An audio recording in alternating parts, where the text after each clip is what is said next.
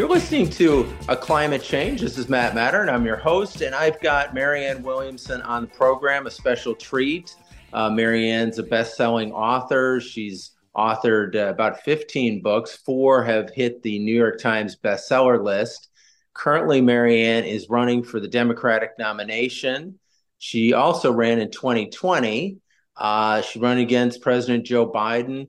And uh, Marianne, I understand uh, your run as I ran against uh, Trump in 2020, and my goal there was it was to weaken him so he wouldn't win the general election. And I supported then Biden in 2020 against Trump uh, and started a super PAC to run ads designed to help Biden and criticize Trump. Now, to me, Trump is still the existential threat to the United States and to the environment and Joe Biden, even though he isn't perfect, he's he's he has done some of the best work on the environment of any of the U.S. presidents. Um, so my question is, why run against Biden if you risk weakening him and increasing Trump's chance to win in 2024? Well, first of all, I believe he's a weak candidate. Period. The president is sinking in the polls. He's at 30 something now. And even on the issue of climate, it's interesting how you described it because I don't see it the way that you just did. I know uh, that he calls himself the climate president, but I'm sure you're aware that even though there are healthy investments in green energy in the Inflation Reduction Act, as he continues and rightfully to boast about, the truth of the matter is that he has also done more investment in dirty energy than those before him. Remember, he is given more oil drilling permits than even Trump did. Plus, he has okayed the Willow Project, the $8 billion ConocoPhillips uh, oil extraction program in Alaska, and he has now approved the LNG project on the North Slopes of Alaska. So, this is not some climate president. This is someone who uh, invests in green and invests so much in dirty that it actually nullifies the effects of the green. Um, so I don't see where he's some great climate president. And I think the fact that so many traditional environmental organizations have endorsed him is a, a sad statement about about the movement. Because to me that just makes him makes you almost a conspirator. And I've heard that when uh, asked about that, many of these organizations have said, well, who else do we have? Well, that's just based on a lie because I can tell you based on my own climate plan, you do have someone else. But these are organizations that want to stay in, uh, you know, they want to stay in the in the crowd with the cool kids. Uh, they want to feel that their uh, phone calls would be returned by the White House, even though that may or may not make any difference in what's actually happening in terms of the environment. And um, I think that entire system absolutely needs to be challenged. Young people, particularly, are not stupid about environmental issues. And when the president calls him a climate himself the climate president, given how much he's done, i.e., with the Willow Project, i.e., with more oil drilling permits than even uh, Trump gave, you know, my concern, and I do agree with you when you talked about Trump being an existential threat, but I think we're look, looking at this the wrong way. I don't think Trump is the danger people who love Trump are going to vote for Trump. We could indict him 91 more times. People will still vote for him who love Trump. You could put him in prison. People who love Trump are still going to vote for Trump. Our biggest danger is people staying home. And I think on the issue of climate, that's where part of the biggest danger is. You've got an entire generation of young people. I'm sorry, they're not going to vote for the Willow Project, no matter how many times we talk about how he's done more than any other president. He's also done a lot of damage.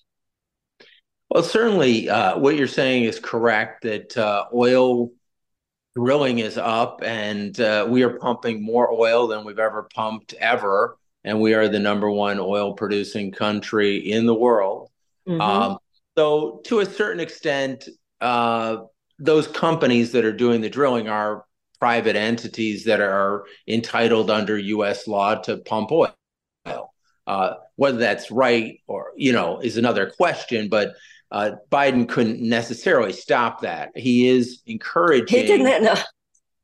He didn't have to give those. First of all, he didn't have to give those permits. I, no, he did not. I, I, agree with you that he didn't have to give those permits. So, I, you know, hey, I, I, have to give you a little pushback, or else we wouldn't have a show here. Uh, so, I mean, I, I hear what you're saying. So, I'll ask you the question: How would a Marianne Williamson presidency differ from a Biden presidency on the environment? Well, first of all, I wouldn't lie because that's a big lie the idea that he's the climate president, given the fact that he has given more oil drilling permits. When it comes to big oil, whether it's a Democrat or a Republican, we're living at a time when they fall in line. It's as simple as that. Why is that? Because of all the uh, because of the corporate donations that are given by big oil. Everybody knows this. When it comes to environment and many other issues, you need a president in there who's simply not playing along, who isn't one of them, who's only there for one term anyway, so you're not even thinking about whether or not the oil companies will come after you in the ne- in your next election. I think it's going to take a president who is willing to declare a climate emergency. You know, I'm being very clear with people in this campaign about what I would do. And what I would do is immediately begin a mass mobilization for a just transition from a dirty economy to a clean economy. These these not only incremental efforts, but efforts that are based on this false narrative anyway, is not going to save us. It's time for the American people to recognize the severity of the issue and we need a president who's not pussyfooting pussyfooting around it. The Democrat the the Democratic playbook that the president deals with is one in which Democratic voters are snookered all the time. They say the right thing. To be honest, Barack Obama started this, and and Obama just uh, Biden continues it. They say what we want to hear. And because they say what we want to hear, we then think, oh, well, since he said that, since in this case, for instance, he has said that he he sees climate change as the great existential threat to the planet. Yay, Joe, he said that. But then look at what he did and what he didn't do. So with me, you're getting much more blunt talk with the American people. Now, the chances are, given that, first of all, as I know already because of how they're seeking to invisibilize me, there are huge forces that do not want the kind of blunt, authentic talk that I'm having to be present present in this campaign. So therefore, the the the chances of the American people like waking up to what's really going on in this election and voting for someone who is saying this anyway are less than Joe Biden getting elected because everybody's just going along with these false narratives. However, on the other hand, were I to get elected, we'd really go for it because the American people would know that that's what I said, and by voting for me, they would have have in, uh, said we are enrolled. Let's get at it. We need a World War II level mass mobilization, and we've got to stop allowing our environmental policies to be determined by big oil. These corporations, whether it's insurance companies, pharmaceutical companies, big oil defense contractors, gun manufacturers, any of them, they are currently actually more powerful in the way things are actually unfolding in this country than the US government. The US government is just their bitch. That's really what's happening here. And we need a president who will say so and a president who will start to change direction. last time we talked, about two years ago, um, you recommended we stop using fossil fuels. And my question to you is how soon can this be done and what's your plan to do it? Well, people can look at uh, marianne2024.com. My climate action plan is quite extensive. Obviously, we can't be chaos agents. This is a transition that we're talking about here it's probably 2050 before all fossil fuel uh, transportation elements are off the roads. We understand that, but we can get about it. There's a difference between small, piecemeal, incremental change and simply a wise, strategic change that is responsible, that gets the job done without, you know, nobody wants to be a bomb thrower here. I certainly don't. But we need to turn this ship around. Well, quite frankly, what I haven't seen enough of is that strategically on a foreign policy level we are well served by getting off of fossil fuels. Because of our addiction to fossil fuels and the addiction of the rest of the planet to fossil fuels we've emboldened uh, you know saudi arabia the middle east iran and russia and have fed you know billions of trillions of dollars into their pockets just from the standpoint of our own self-interest in a foreign policy standpoint, we should get off of fossil fuels. But that argument doesn't seem to be ma- being made enough. Well, I'm all for being energy independent, but I'm I want to be green energy independent. I want a massive transfer of resources in the direction of the development of a green energy grid. So, how do we individually and collectively uh, beat this addictive cycle? We wake up in time to vote for someone as president, and then also obviously vote for congresspeople and senators who are laying it down this honestly and this bluntly and go about making the change. We need a massive transfer of resources in the direction of the development of green energy grid. And we need a mass mobilization, which, by the way, would create millions of jobs. But you, without a buy-in from the people, it won't happen. And that's another reason why I believe I could, um, as president, powerfully contribute to all this with the use of the bully pulpit to inspire people. You know, America used to do great things we're hardwired to want to do great things. And I think one of the reasons everybody's so in such a funk about this country is because nobody even asks us to do great things anymore. That would be a great thing. It should be something we celebrate. It would it would be a cultural shift. It would be very exciting. But no one's even calling us to it because the people who would call us to it are in the pockets of big oil. And my my presidency would represent a disruption of that pattern. Well, I do agree with you that uh, Biden isn't making the case for why we should all get off of fossil fuels as no. stridently as we as he could be making it. He's kind of walking on eggshells. Hey, we'll do some things, but he doesn't want to upset what is what middle America, whatever he's afraid of upsetting. Uh, and he's not making a strong and persuasive case for why this is an urgent effort and requires buy-in from the American people. Well, you're listening to a climate change. This is Matt Mattern. I'm here with Marianne Williamson, and we'll be right back in just one minute.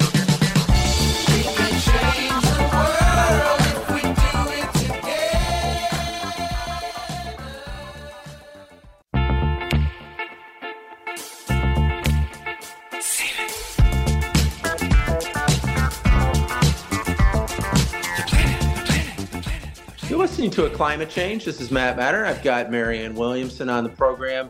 And Marianne, um, talking about uh, what are the best ways to encourage and incentivize other countries, in particular China and India, to immediately cut their level of pollution.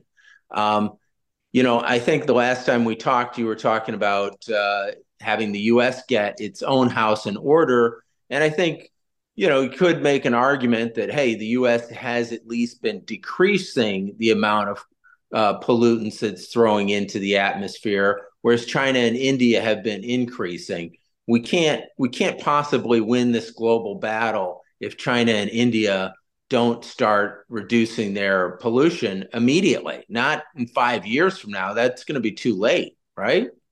Well, we should not kid ourselves that we have uh, more power than we do uh, over the governments of either China or India when it comes to these things. So I stay with what I said to you before. Let's demonstrate a better way. And there are all kinds of things that China is doing, for instance, that we're not doing that actually help. Look at their 22,000 miles of, of uh, uh, uh high speed trains. High speed rail is a great reducer of, of uh, fossil fuel uh, carbon emissions that we're not doing. So they are still doing a lot of uh, coal plants that they're yeah. still producing yeah. tons of coal and you know they they could they could reduce those emissions if they wanted to and they could stop producing coal plants if they wanted to but they don't really want to stop polluting well when you said they don't really want to stop polluting you mean as in I think uh, this is my thought, and this is not uh, an original thought, but uh, it's an idea I believe the Europeans are working on, and I've I've seen floated here in the U.S. too. Is put tariffs on products that are produced with fossil fuels or in, in environmentally unsustainable ways that don't meet U.S. EPA standards, uh, and and so it's a fair playing field that we're going to be. I would totally be open to that conversation. Right. So it, we encourage everybody to to play on this playing field that is uh, clean and green, and it'd be yeah. good for them, and it's good for us too. So good. Um, I like it. Now, um, You had you had on your website the presidency is not merely an administrative office. That's the least of it. It's preeminently a place of moral leadership, and that was uh, Franklin Delano Roosevelt in 1932.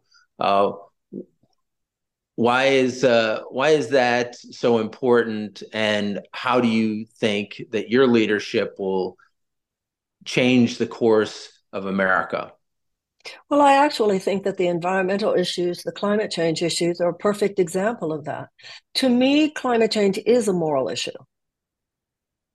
We have every every time I speak to an audience, I ask people, I say, how many of you are a young person who has said or have heard a young person say the following question?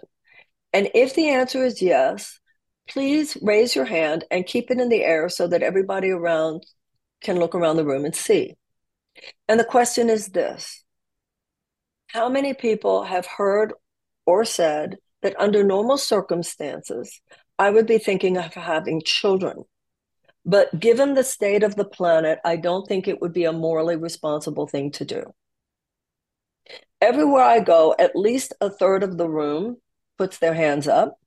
And in one room I was in the other day, more than half the people. That is a moral issue to me that we are behaving in such a way that our own young people don't even think they should bring a child into the world. You know, the left, the right has always been more known for issues of private morality, but it used to be that the left was known for issues of public morality. Economic justice to me is a moral issue. Invading a country that didn't even do anything to you is a moral issue. And to me, the environment is a moral issue. What are we doing to the earth? What are we doing? When you look at the consequences that could accrue from the continuation of our irresponsible behavior. You could have whole swaths of continents uninhabitable. Resulting from that would be implosion of ecosystems, implosion of uh, economic systems, could be hundreds of millions for all we know, climate refugees, much greater than certainly Western civilization could absorb. This could be so catastrophic. It could make civilization as we know it uninhabitable you better believe it. That's a moral issue. And I think that someone who has had a career making a moral argument sort of has some uh, some some background and knowing how to do that and inspiring people to make the changes that need to be made. Washington is filled with political car mechanics. The problem is we're on the wrong road. We don't need another technocrat. We've got plenty of technocrats there. We need someone who can inspire the American people to a vision. And the vision I want to inspire people towards is a planet that is repaired, the rivers that are repaired, the ocean that is repaired, the air that is repaired. That you've got right now 46% of our uh, urban water wells are filled with PFAS. I want to inspire people to the effort that this country could make to clean up our water supply, to make all the changes we're talking about. We need to make this as exciting to people as it was when JFK said we're going to land a man on the moon in 10 years.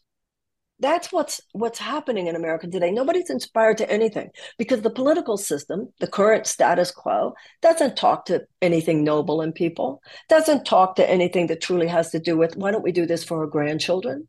It speaks only to people's self, narrow self interests. And it also speaks to people as though we're stupid. I want, you know, my father used to say, my father was a lawyer, and he used to say, speak to the smartest person on the jury. I find voters, they're not stupid. The pro- listen, I see a lot of corruption and a lot to be deeply disturbed about running for president, but it's not the American people. The American people are not the problem. And if we had an inspirational leader who wasn't lying, who was telling the truth and who said, and we need to do this and and convinced people that we need to do this, we would get on the road to doing it. And I believe whether it's me or someone else, that's what I believe is going to have to happen.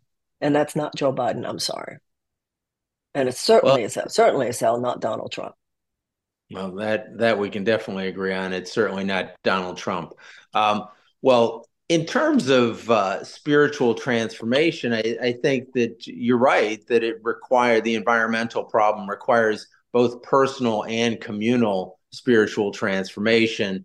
And, uh, you know, much more so than the moonshot. The moonshot was NASA doing it really for us and us throwing That's some a good money. point. Yeah, you're right. We we need more than uh, NASA kind of saving our ass. Uh, it's not gonna that's not gonna work this time around. All of us need to be involved. A, a better analogy, you're absolutely correct. A better analogy would have been World War II. And everybody right. need, did need to be involved. And that's what those fireside chats were about. We didn't have um, an army. We didn't have we didn't have the aluminum we needed.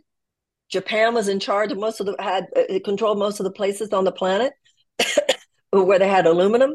And Franklin Roosevelt got on the fireside chats and he said, "I need your pots and pans." We didn't have the rubber, and that was controlled by the Japs. He said, "I need those old tires and those old hoses." People used to send him rubber band balls of rubber bands that were a ton. It would not have happened it would not, we would not have won World War II. And and and I mean that in a way that goes beyond just military personnel. Rosie the Riveter, people were involved at every level of American civilization because Roosevelt and Roosevelt knew that he couldn't do it unless he was able to convince people and enroll people, and he did, and that's why he is my political idol.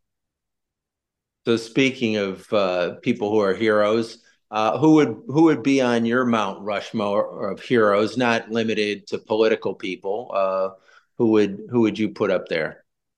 Well, I don't know about Mount, Mount Rushmore, and of course, Mount Rushmore is presidents. But if you're asking me who are the people that I admire politically, uh, obviously, I admire Bernie Sanders, and uh, a figure that I admire greatly today that I think is leading the way in a marvelous way is Shawn Fain uh, over at the UAW um, and the way he has been willing to uh, stand up to the big three. The way he has stood up to the big three as a labor leader is exactly the way I would stand up as president.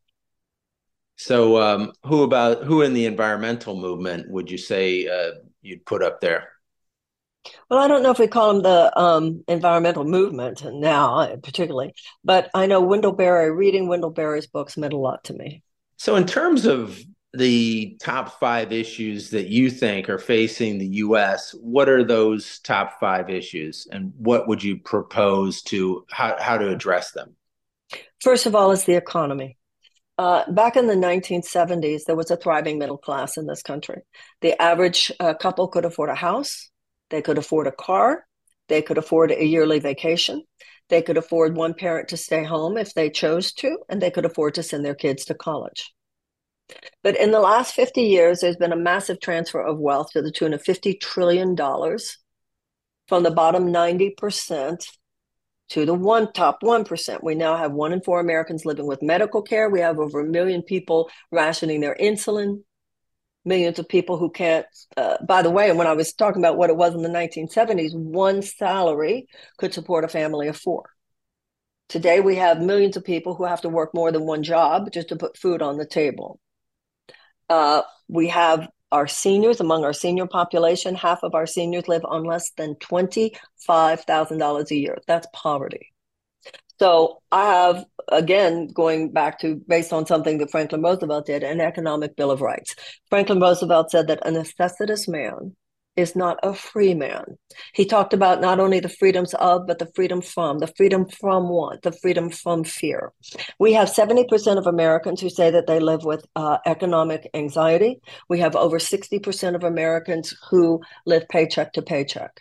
So, my economic Bill of Rights calls for universal health care, which, by the way, the majority of Republicans as well as Democrats say they want, tuition free college and tech school, which we had until the 1970s, and which uh, the majority of Republicans as well as Democrats say they want subsidized child care, uh, paid family leave, uh, uh, guaranteed sick pay, guaranteed affordable housing, and guaranteed living wage.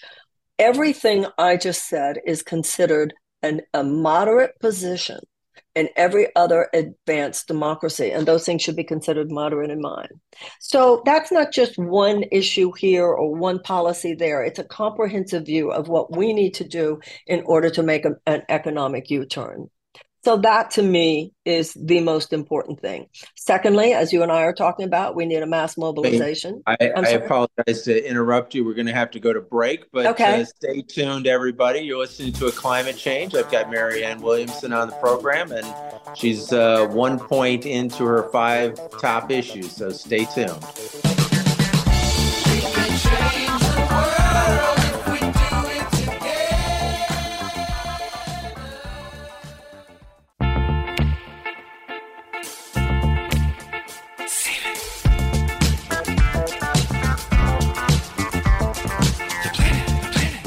You're listening to a climate change, and I've got Marianne Williamson on the program. And Marianne, you were just telling us about the top five issues, and you had just told us about your uh, position on the economy. Uh, please uh, tell us about the other issues you think are the top ones facing the nation. Well, we talked about climate change, the declaration of a climate emergency, the mass the mass mobilization for a just transition from a dirty economy to a clean economy. That's two. Number three, I want to establish a Department of Peace. We need to become as sophisticated in the ways we organize and strategize for peace as we are when we feel we need to organize and strategize to wage war. We need to wage peace. We need to declare peace. I want to imagine the planet without war in 100 years and reverse engineer from there we are skirting the edges of the possibility of nuclear catastrophe at this time. We need to go back to a much more serious uh, stance on non nuclear non proliferation. This is insane. We need to have peace games just like we have war games. And I think a lot of people don't realize that peace building is a real thing. Peace builders have a certain skill set. And that skill set is based on the fact that there are four factors which statistically mean that when those are present, there will be a lower incidence of peace and a higher incidence, uh, uh I'm sorry, a higher incidence of peace and a lower incidence of conflict. Those things are uh, greater economic opportunities for women, greater educational opportunities for children, a reduction of unnecessary human despair and a reduction of violence against women. And I want the Department of Peace to be active with its. We just we need a peace academy, just like we have a military academy, and we need that army of peace builders who will be active not only in terms of American cities domestically, but also in terms of foreign policy. So that's the Department of Peace. Then I want a Department of Children and Youth because American children are at risk in ways that are absolutely unacceptable.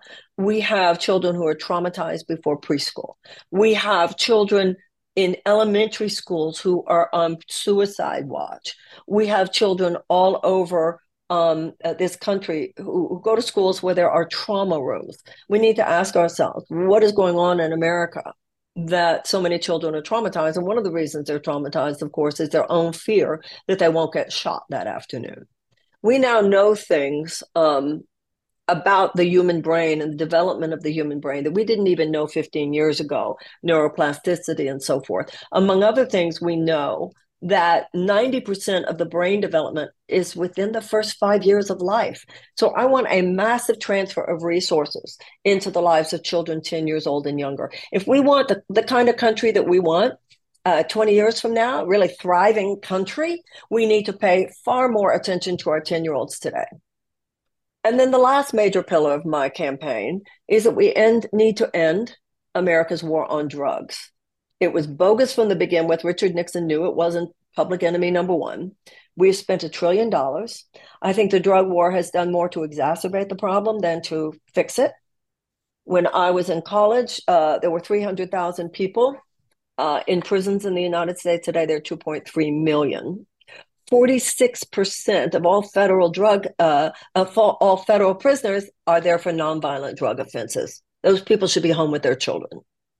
And this is not only a, a, way to help smash the prison industrial complex, it's also a way to help at the southern border because our drug war actually feeds the drug cartel. So a lot of the immigration that's happening is people trying to escape the horrifying violence of the drug cartels. By our ending the drug war, we take away a lot of their black market.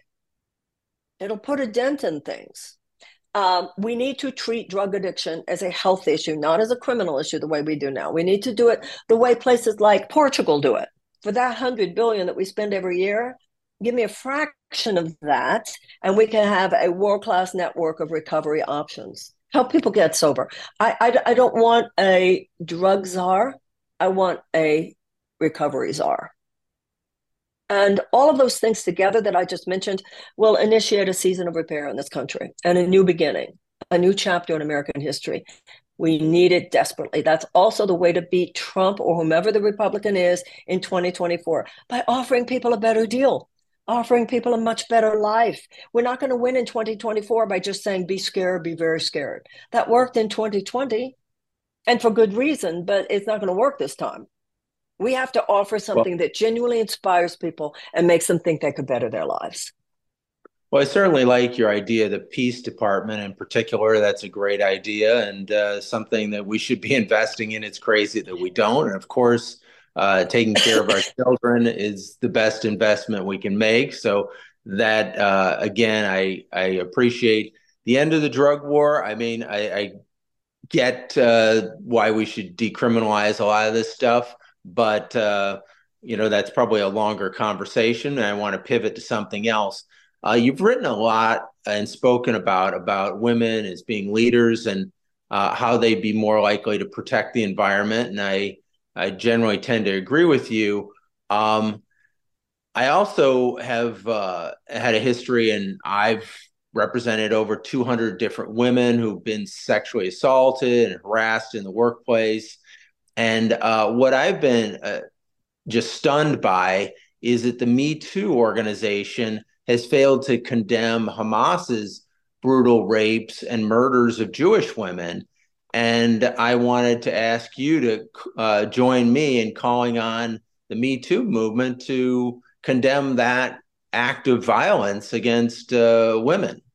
I um, have tears in my eyes hearing you say that. Uh, I am a Jewish woman, and I couldn't agree with you more. Where are the great American feminists? Where's Eve Ensler? Where's all these feminists? Where are all these people who spend all their time uh, it's not even just me too. It's so far beyond me too. I couldn't agree with you more. And thank you for saying it. Yeah, I, I mean, I believe that uh, you know women have to stand up. How can they allow uh, this to happen to any woman? To allow this to be happen to any woman is um, is just violence that would only exacerbate this against another population of women. You know, if if this is green lighted as to a group of Jewish women, it will be the norm as to the next war. You know, uh, so this violence is not going to get any better. And uh, if you have principles that women should not be violated, it, it has to stand for all women, or else it's a farce. But what happened that day goes so far beyond violation. It was pure evil. It was barbarism. I defy anyone to read those articles. And still, some of those people are saying we don't have the evidence, and we have plenty of evidence. Read one of those articles, and I, I don't know how anyone can. It's unbelievable how what's happening. Well, I certainly, uh, you know, join with you in standing up uh, to anybody who's denying this, and uh, I appreciate your your stand on that.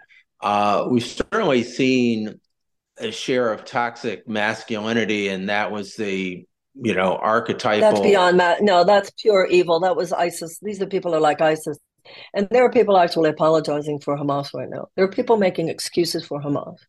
You know, you you can have tremendous. Uh, uh, empathy and compassion uh, for Palestinians, which I do. You can uh, feel very strongly about Palestinian justice, which I do, and which I've been very vocal about for decades. Uh, you can completely condemn um, Netanyahu's policies, not only for the last 15 years, which I have done, but also this military action. I do. I do condemn it. But none of that should mean that you are remaining silent about what happened on October 7th, and very specifically, as you have pointed out, in terms of the extraordinary evil uh, of the sexual violence uh, perpetrated. And we're talking sexual violence. There aren't even words. I once again, if anybody, you know, when you, it it's truly unspeakable. But the articles are out there, and this last Sunday's New York Times article, among others. Right. I, I certainly think that anybody who hasn't read uh, that New York Times article needs to read it to uh, get a sense of how brutal this assault was. Because you can't cover your eyes to this. You need to look it in the dead in the eye and and see how extraordinarily uh, evil it was. I guess uh, turning from that subject, uh, you know, as as difficult as that one is, uh, back to this this race and what uh, what you're going to need to do in the next few weeks. And uh, you've got uh, Iowa coming up in two weeks, and you've got New Hampshire coming up in three weeks. We're going to go to the break right now, and we'll be back in just one minute and you can tell us about uh, where you're going to pivot and how you can uh, make a move on Biden in these very important next few weeks.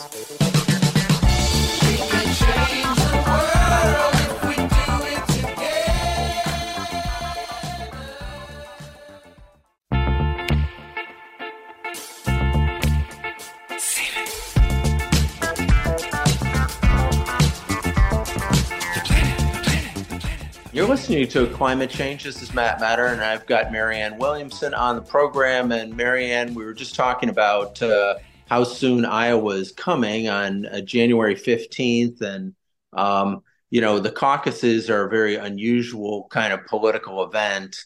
Uh, what uh, What's your thought as to how those are going and how you're connecting to people in Iowa?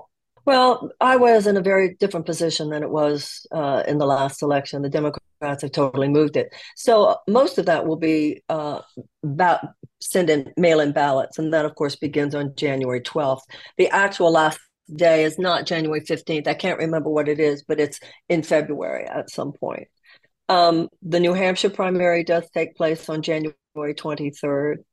And, um, you know, the DNC has from the beginning made it clear that they saw their role as ensuring that Joe Biden would be the nominee. And they have done everything possible um, to silence, to invisibilize, to marginalize any opposing voice.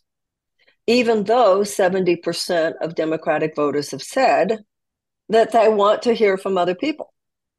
Um, they have found willing partners in the in CNN and MSNBC, which has been a big surprise to me.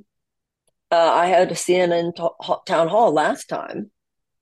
I ha- I was on regularly on CNN and MSNBC last time. I didn't expect this blackballing, blacklisting that I have received, and it has the desired effect. Too many Americans don't even know that I'm running when I'm actually talking to people, I'm just fine. Because actually, mine is the agenda that aligns with the majority of views of the American people. As I said, Americans want universal health care. Americans want tuition free college.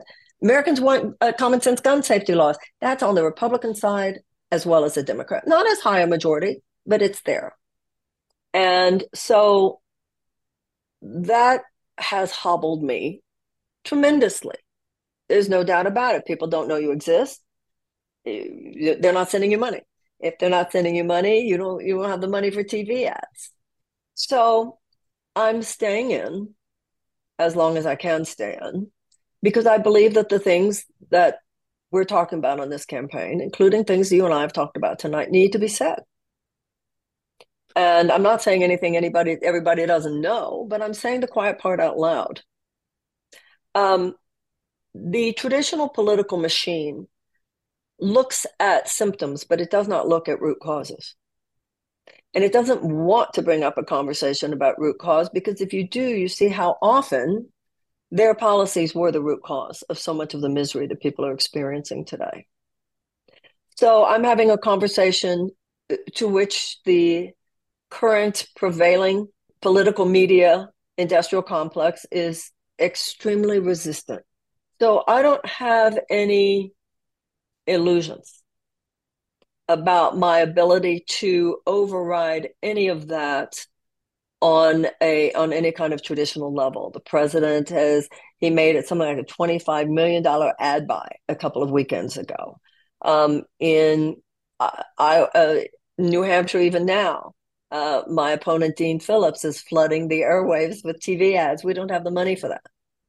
But what we do have is, you know, Martin Luther King said, "Your life begins to end on the day you stop talking about things that matter."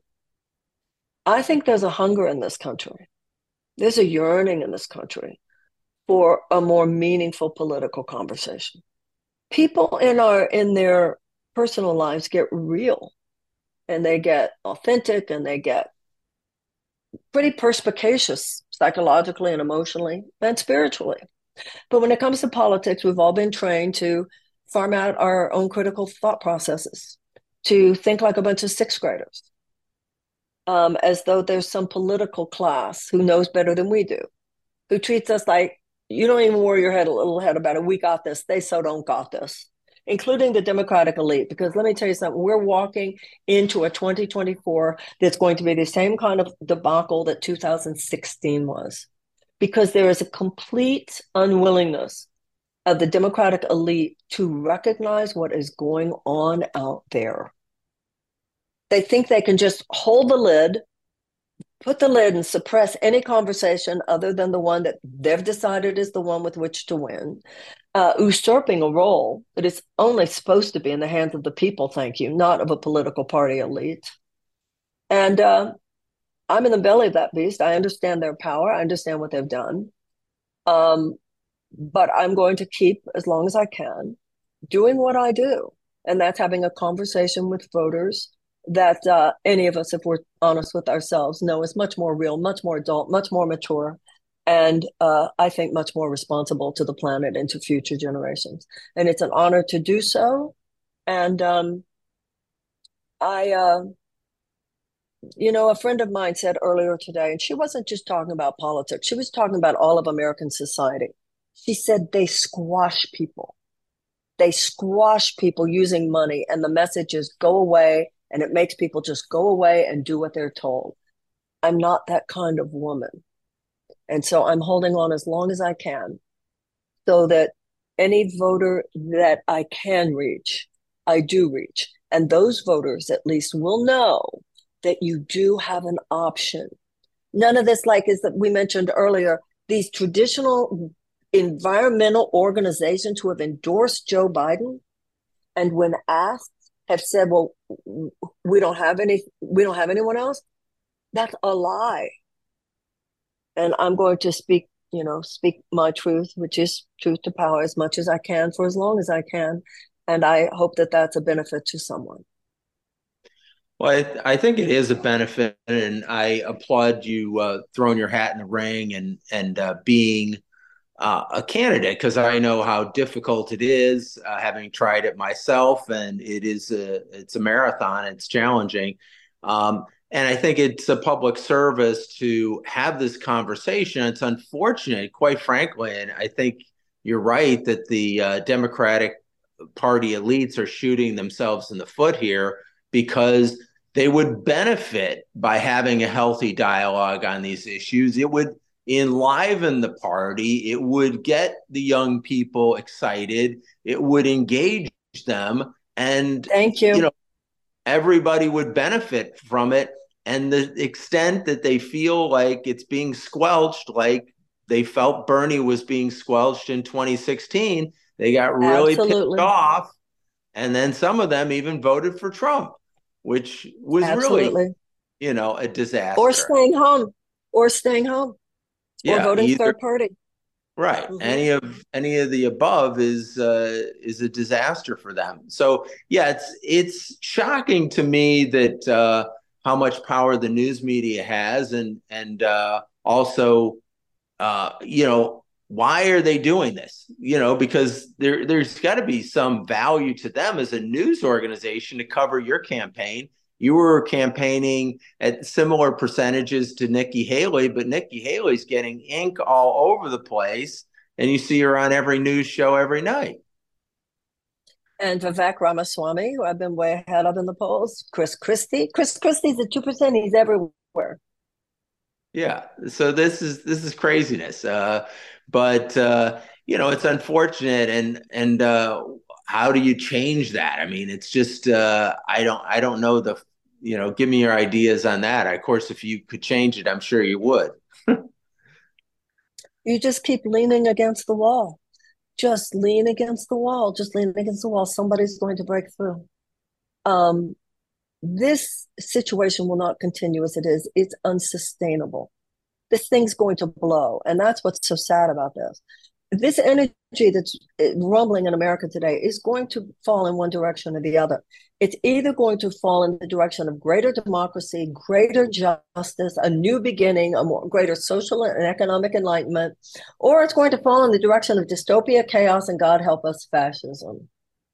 And the fact that the Democratic Party elite are trying to put a lid on the conversation, I believe, has the exact effect that you were describing you know, Cenk Uygur has been saying recently, if we were having and if they were allowing a robust democratic debate, we would be having a conversation that counters all the stuff that the Republicans are putting out right now. We're letting the Republicans have all the oxygen.